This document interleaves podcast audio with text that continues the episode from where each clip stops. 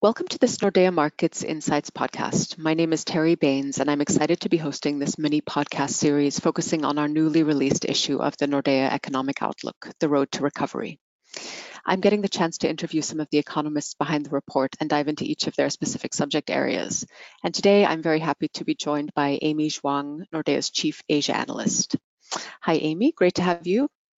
Hi, Terry. Great to be here. So China was the country where the corona crisis began, and in that sense, it's serving as a bellwether for the rest of the world. How has the recovery been going in China, both in terms of the virus itself and the economy?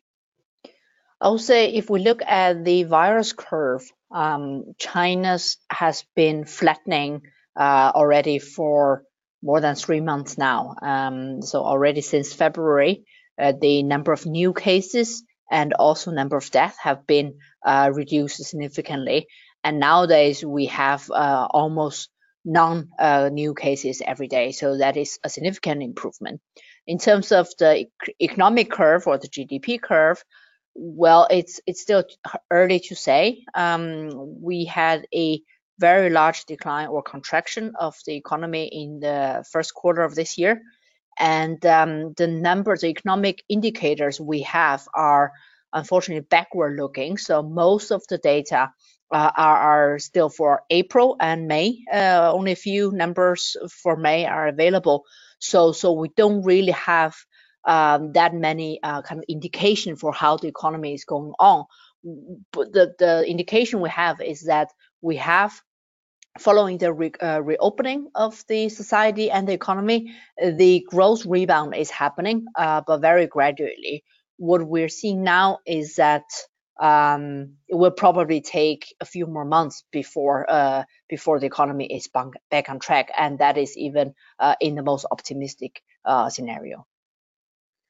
Okay, and are all sectors back up and running now, or, or how how does it look? Well, uh, the production sector uh, is the first sector to be uh, back and running, and so to speak.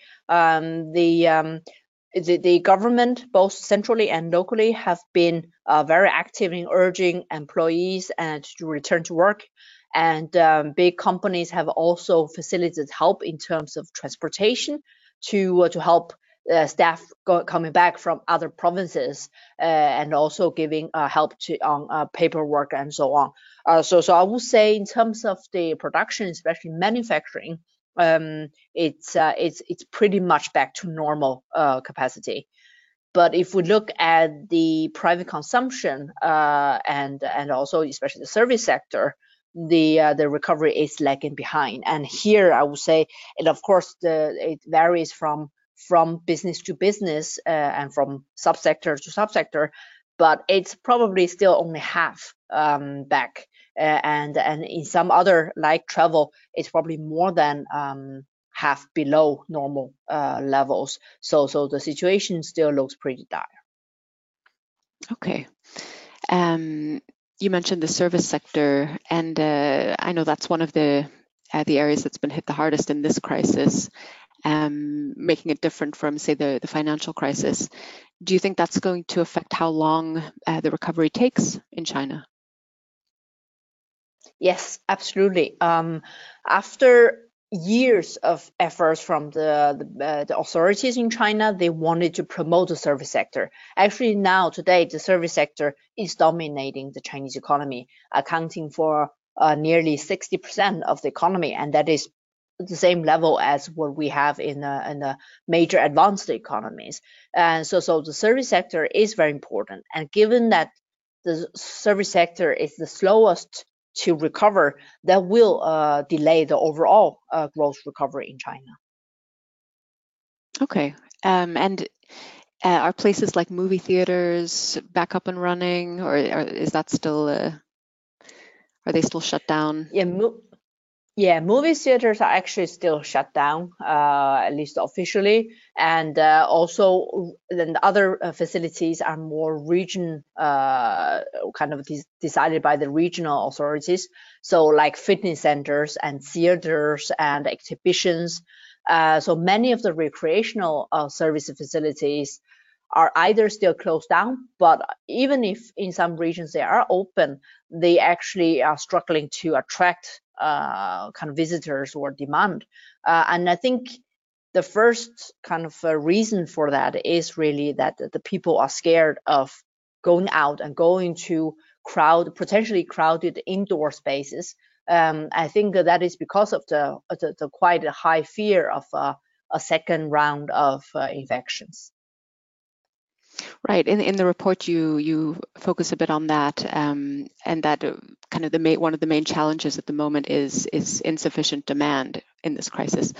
Um, that people are staying home and, and keeping their wallets closed. What do you think it will take for demand to pick up again, for, for people to go out and start spending again?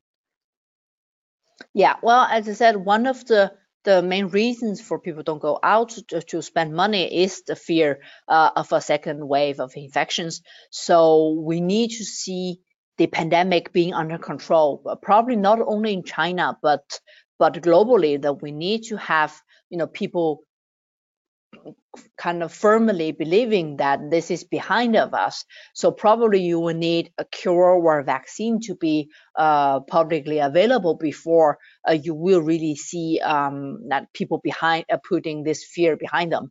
Uh, the second reason for why uh, people are, are, refraining from spending is actually the very high uh, kind of um, insecurity about uh, jobs and income. Uh, as we know from uh, many countries and also from China, the unemployment rate has has been increasing quite sharply.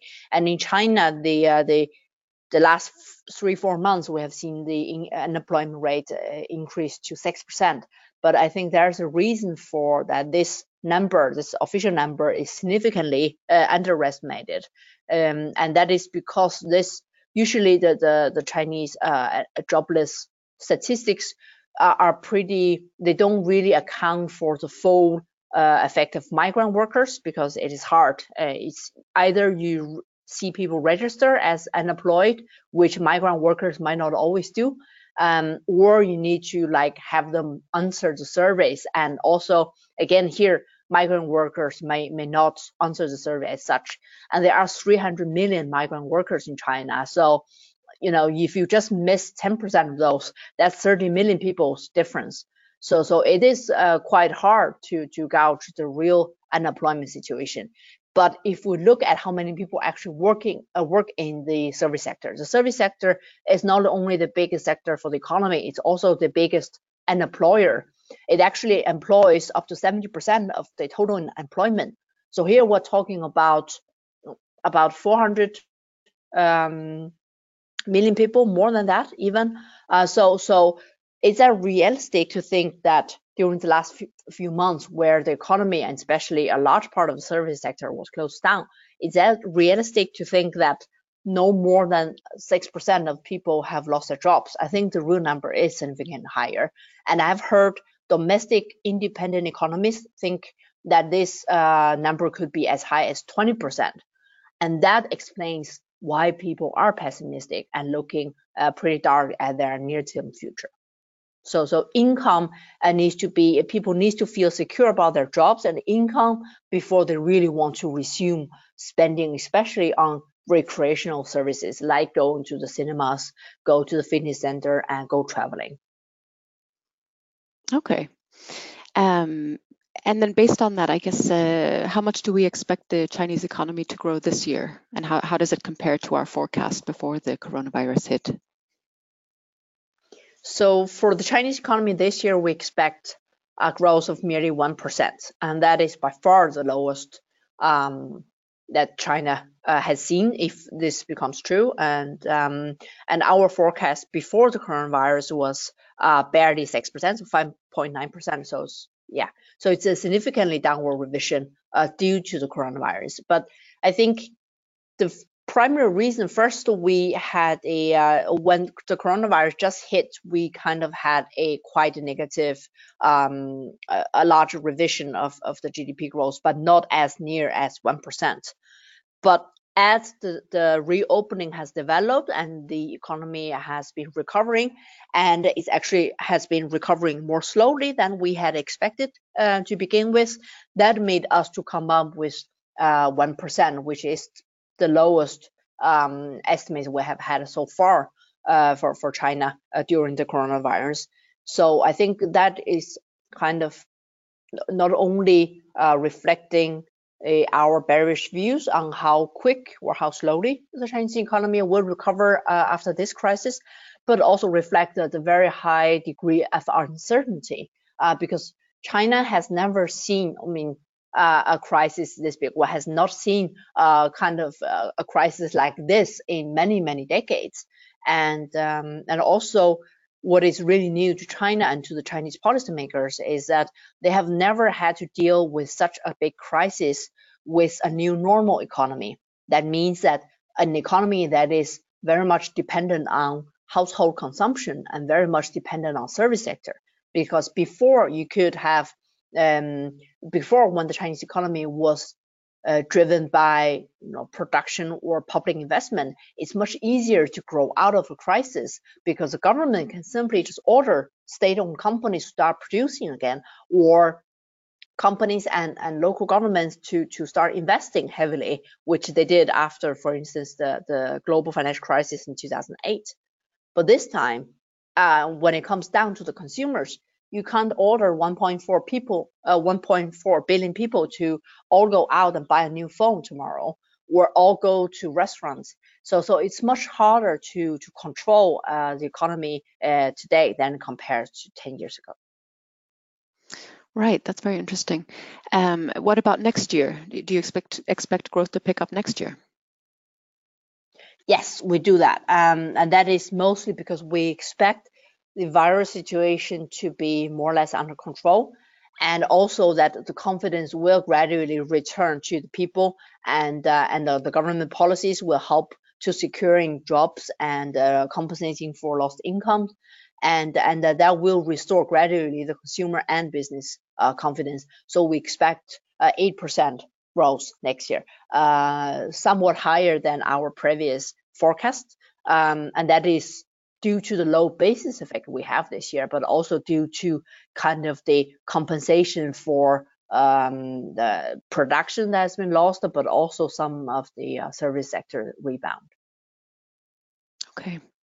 And uh, beyond the pandemic, in the report, we also point to uh, the US China trade war as one of the top geopolitical risks to keep an eye on. Well, what can we expect there?